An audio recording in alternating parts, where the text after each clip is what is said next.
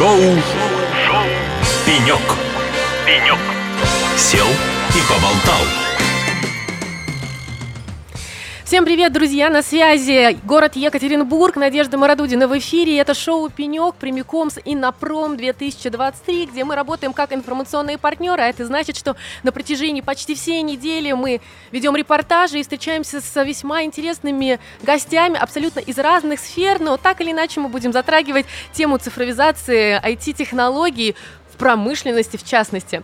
Друзья, и у нас сейчас э, на нашем пеньке расположился Проректор по цифровой трансформации Санкт-Петербургского политехнического университета Петра Великого, или коротко СПБПУ, и руководитель передовой инженерной школы цифровой инжиниринг Алексей Боровков. Алексей, приветствую вас.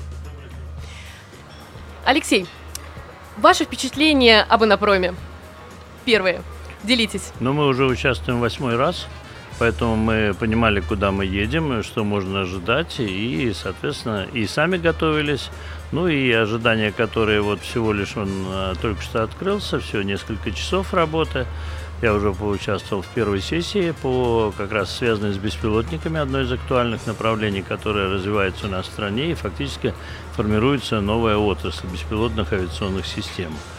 Поэтому ожидания нормальные, все, все замечательно, все хорошо. Площадка для коммуникаций и с федеральным органом исполнительной власти, и для ну, министерства, промышленность, партнеры наши. Мы выступаем, Политехнический университет, с достаточно большим стендом в зале номер один. Вот, а что у вас представлено? И как вы связаны с беспилотниками? У нас представлены многие разработки, которые мы ведем. Ну, например, и модели фактически э, тех работ, которые мы выполняли в области двигателестроения. Это газотурбинные двигатели, как авиационного вертолетного класса, например, на базе двигателя ТВ-7117 СТ-01, который является у нас базовым. Это фактически разработка ОДК Климова. И в декабре прошлого года она получила сертификат типа, то есть фактически работы, вот, которые во многом были связаны с разработкой, проектированием, они завершены. Но это ну, фактически делали сотрудники или студенты вашего университета? Какая взаимосвязь? Ну, это опытные инженеры, да, безусловно, студенты тоже принимают участие, но они участвуют в составе команд, вот, которые выполняют те или иные работы. Мы выполнили три больших достаточно неокра, в общем, с суммарным таким финансированием там где-то 300 миллионов рублей – вот, на протяжении разных лет. И, соответственно, они были посвящены как снижению массы деталей э, статора холодной части. Э, дальше мы учитывали все технологические аспекты, технологическая наследственность, то есть то, то, как изготавливают детали сборочной единицы в цеху на производстве. И третий момент, он был исключительно связан с валидации математических компьютерных моделей разработанных, когда мы сравнили с теми или иными экспериментами, которые были у нашего заказчика ОДК Климов и вообще в корпорации ОДК. Но сейчас эти устройства, они уже тиражируемые или это пока лишь примеры, тестовые образцы? Нет, это они получили сертификат типа, и сейчас они уже проходят летательные испытания в летающих лабораториях, так что они вовсю испытываются, да. Алексей, а давайте поговорим немножко о вашей должности и о том э, подразделении той школе, которую возглавляете. Передовой, передовая инженерная школа цифровой инжиниринг. Что это и какая ее роль в рамках Петербургского университета?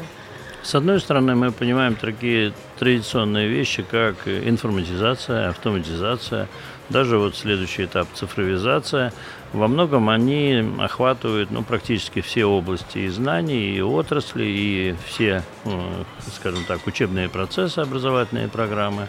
И ключевым является, когда мы говорим о цифровой трансформации всего университета, промышленности, отдельных компаний, когда фактически есть такая методология Run, Change, Disrupt, то есть мы занимаемся не текущей деятельностью, и есть специальный проректор по развитию там IT-инфраструктуры, IT-деятельности, и тоже цифровизацией занимаемся. А когда мы планируем изменения, которые мы должны сделать, которые выводят нас на, ур- на новый уровень развития. Так, а расскажите поподробнее, в чем выражается вот цифровизация университета? Э, как это ощущают, и кто ощущает? Сотрудники, студенты, э, либо сам университет как структура? Вот Интересно. Безусловно, ощущают все, особенно когда речь идет о каких-то вещах понятных, там, доступный интернет, Wi-Fi там, и так далее.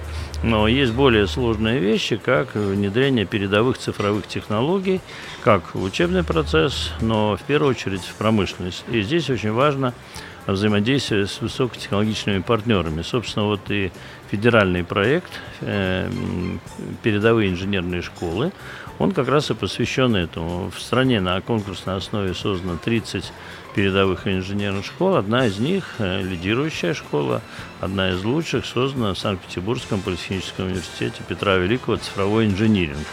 Само название как раз отмечает два здесь важных направления. С одной стороны, цифра – цифровые технологии, передовые цифровые технологии, платформенные решения, цифровая платформа по разработке и применению цифровых двойников.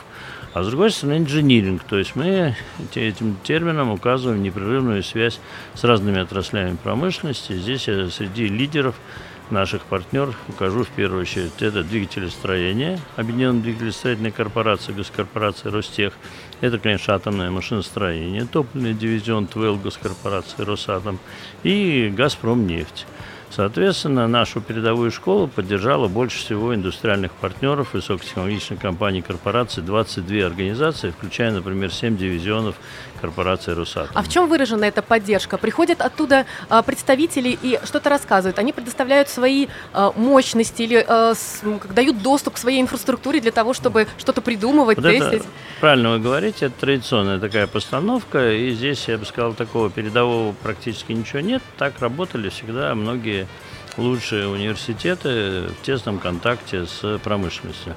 В федеральном проекте ключевым моментом является, что заказчик должен сформировать так называемые фронтирные инженерные задачи. То есть это задачи, которые, безусловно, актуальны, которые на переднем крае развития науки и технологий. И зачастую, фактически, в результате решения этих задач должно быть создано новое высокотехнологичное оборудование, продукция, которая никогда еще раньше не создавалась. А это предъявляет особые требования и, соответственно, является сложностью при подготовке специалистов. То есть преподавателей у нас таких нет, которые могли бы учить, потому что они сами это никогда не делали. И вот это очень важный момент. Итак, перечень фронтирных инженерных задач должны Выставляют ваши партнеры. Партнеры, да. Первое, выставили задачи. Второе. Они должны не просто поддержать письмом, что вот вы хорошие, мы вас знаем, готовы вас поддерживать, а представьте себе, фактически в режиме представления гарантийных писем финансовых, указать, а сколько они готовы выделить финансовых средств на поддержку, на развитие этой передовой инженерной школы до 30 года, 2030 года. Это длительный период. Вот, но таких мы писем получили от 22 организаций на 1,7 миллиарда рублей. А теперь, собственно, начинается деятельность передовой инженерной школы. То есть мы получили право сформировать программу развития этой передовой инженерной школы, которая победила в конкурсе. В первую очередь, основным является, конечно, организация взаимодействия с промышленностью по модели дорожных карт. То есть это не разовые отдельные неокры, которые мы выполняем работы, по мере необходимости, которая возникает у заказчика. А у нас практически на несколько лет вперед расписан план, в котором указаны направления актуальные и десятки этих неогр. Это дает возможность нам подготовиться, заказчику дает индустриальному партнеру возможность актуализировать эту дорожную карту, сказать, что спустя полгода планы изменились или они уточнились, и важнее работа вот такая, а не другая. И, соответственно, вот мы начинаем работу, и вот в рамках выполнения этих реальных неокр идет и подготовка студентов в магистратуре. Магистратура – это пятый-шестой курс, когда уже студенты во многом э, получили все необходимые базовые знания, и здесь э, идет работа вот с передовыми технологиями. Мы знаем, что все э, передовые цифровые и производственные технологии очень стремительно развиваются в мире и у нас тоже. И с каждым годом они становятся все время более наукоемкими и мультидисциплинарными. И вот здесь вот нужно успевать э, адаптировать, подстраивать образование под вот нужды индустриальных партнеров и стремительного развития технологий. Но это, по сути, новый э, этап для студентов э, вашего университета для того, чтобы свои теоретические знания применить на действительно практические э, на, э, реалии. Правильно я понимаю? Я бы сказал, что это новый этап для всего инженерного образования по той причине, что вот кроме решения этих задач будут формироваться и сформированы новые магистерские программы, например, если в университете их всего 150, то мы формируем 15 новых программ, которых никогда не было, и по которым, я еще раз подчеркну, и специалистов нет. И э, нужно начинать с терминологии, с антологии, много таких базовых вещей, и сделать некую такую пересборку тех знаний, которые сейчас разбросаны по разным институтам, школам, факультетам, кафедрам, для того, чтобы подготовить за два года, магистратура два года, специалиста, разработчика, не эксплуатанта, это очень важно, вот, который будет создавать, разрабатывать, ну, понятно, в коллективе, в зависимости от того, к какому работодателю он придет, индустриальному партнеру, э, новую высокотехнологичную продукцию. Дальше мы всегда обычно добавляем, конкурентно, добавляем конкурентоспособную продукцию, как по техническим характеристикам, так и по потребительским. И вот это и есть движение или вклад в достижение технологического суверенитета Российской Федерации. Алексей, а вот все-таки в чем принципиальное отличие между тем институтом, той школой, которая сейчас создана, и тем форматом обучения, которое сейчас э, происходит благодаря партнерству с промышленными предприятиями, в отличие от предыдущих ваших подходов, потому что так или иначе это сотрудничество было, как-то взаимодействовали, также были практики э, в, на различных предприятиях. Что поменялось? Что кардинально нового? Смотрите, в первую очередь я бы сказал, если раньше это происходило на основе инициативы, факультативно, ты мог участвовать, мог не участвовать с двух сторон, как университет, так и индустриальные партнеры. А теперь это фактически на такой системной регулярной основе. Закреплено документами, закреплено обязательствами. Это очень важно. То есть нет И... вариантов э, не работать по тем задачам, которые ну, поставили конечно, конечно, да, э, да, ваши все, партнеры предприятия. Все в полном конечно. здравии и обладая необходимыми компетенциями, необходимой IT-инфраструктурой, берутся за эти задачи. А студенты сочкануть не смогут. То, конечно, тоже не смогут. Во-первых, отбираются уже лучшие, мотивированные, талантливые, амбициозные. Вот, они знают, куда они идут. А еще и не все попадут. Не все попадут, это все на конкурсной основе делается. Да, безусловно. Они знают, э, что их будет опекать индустриальный партнер. Например, у нас в магистратуре технологической у каждого студента ну, два наставника. Один наставник со стороны университета, он отвечает за научно-образовательный компонент образования, а другой наставник со стороны индустриального партнера – и они, вот как и в дуальном образовании, но это в основном для рабочих специальностей, эксплуатантов, соответственно, имеют возможность там два дня в неделю работать в КБ у нашего индустриального партнера вместе с опытными инженерами и видеть на практике реально, как это происходит, вот создание высокотехнологичной продукции. Это вот принципиально важно. Хорошо. А, а какие новые специальности вот на ваш взгляд сейчас востребованы? Какие новые специальности вы прорабатываете для вот такой уже системной а, работы в долгую? Что нужно нашим предприятиям? Кого им не хватает сегодня? Ну, с одной стороны, мы назвали тему это актуально, цифровой инжиниринг. И если мы посмотрим э, стратегию трансформации обрабатывающей промышленности, которая утверждена, сейчас проходит актуализацию, к сентябрю будет готова новая версия, то там есть такой раздел «Цифровой инжиниринг». И ключевое внимание там обращается на развитие так называемых цифровых испытаний.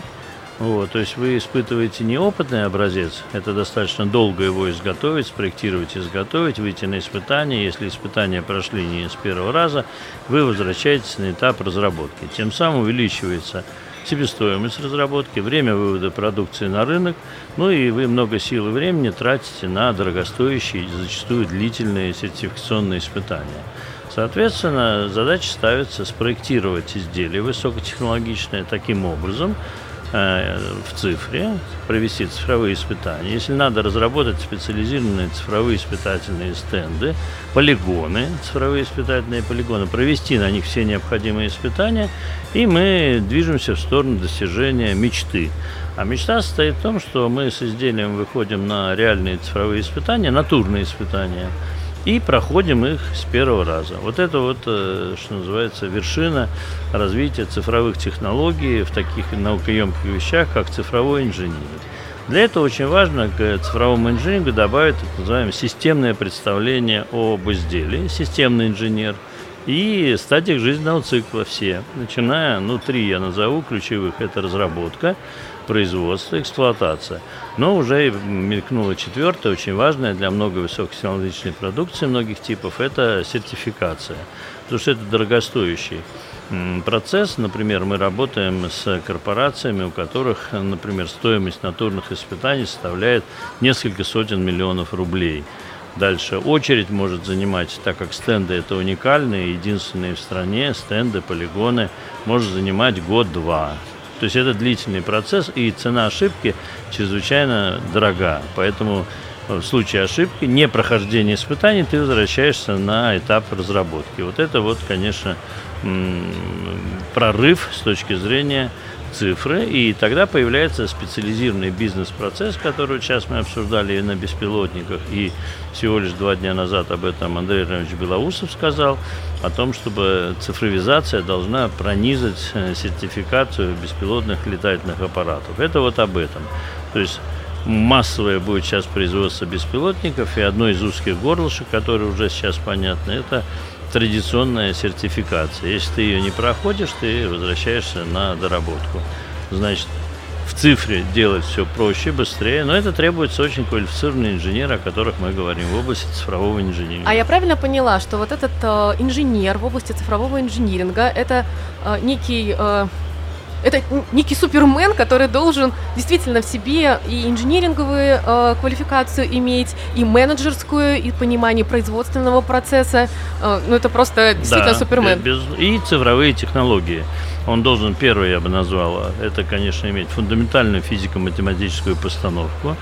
Берем ли мы беспилотник, то, конечно, проблемы прочности этого беспилотника, аэродинамики, он летать должен, аэроупругости, потому что это будет с потоками как-то воздушными взаимодействовать. Дальше мы захотим его делать, скорее всего, из композитов, это уже механика материалов. И Дальше... все это должен знать человек один. Это должен, ну, фактически системный инженер должен это понимать.